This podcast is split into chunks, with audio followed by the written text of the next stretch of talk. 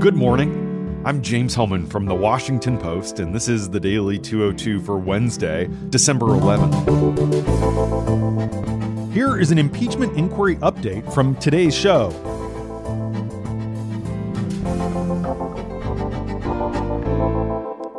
On one hand, Democrats called President Trump a continuing threat to our democracy and national security. On the other, they said he's a trustworthy partner in consummating the grandest trade deal the United States has ever negotiated. The nation saw quite a split screen on Tuesday, in which Nancy Pelosi dashed from a somber announcement of articles of impeachment against the president to a jubilant proclamation of a revised North American trade accord, bewildering liberals who said Democrats were sending disastrously mixed messages about Trump 11 months before the 2020 election. But inside the confines of the House, the tandem moves made perfect sense. It is, multiple Democratic lawmakers said, the ultimate expression of the walk and chew gum mentality that Speaker Pelosi and other party leaders have been pushing since the earliest days of their majority. And it generated nearly universal acclaim from lawmakers on Tuesday.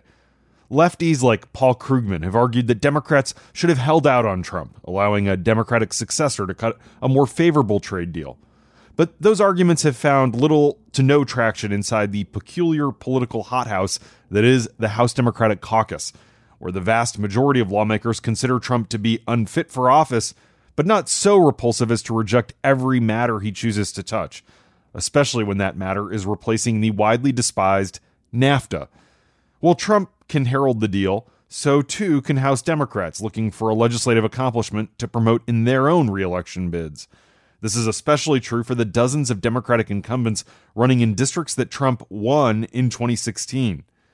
The changes negotiated by Democrats made the agreement more worker friendly, beefing up dispute resolution procedures and toughening the process for verifying labor standards in Mexico, which was a key weakness of NAFTA. Democrats also won concessions from Trump on patent protections for certain pharmaceuticals and enforcement of environmental standards.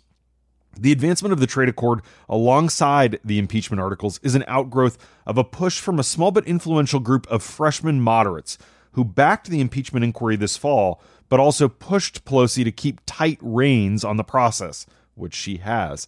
That helped prompt a series of decisions putting the House on track to hold a final floor vote on impeachment next week, setting up a Senate trial in the new year. My colleagues Mike DeBonis and Rachel Bade report that some centrist Democrats remain quite skittish about backing impeachment, with a few privately floating the idea of censuring Trump to give members an alternative way to express displeasure with the president. But this notion is unlikely to gain traction with Pelosi or the majority of Democrats.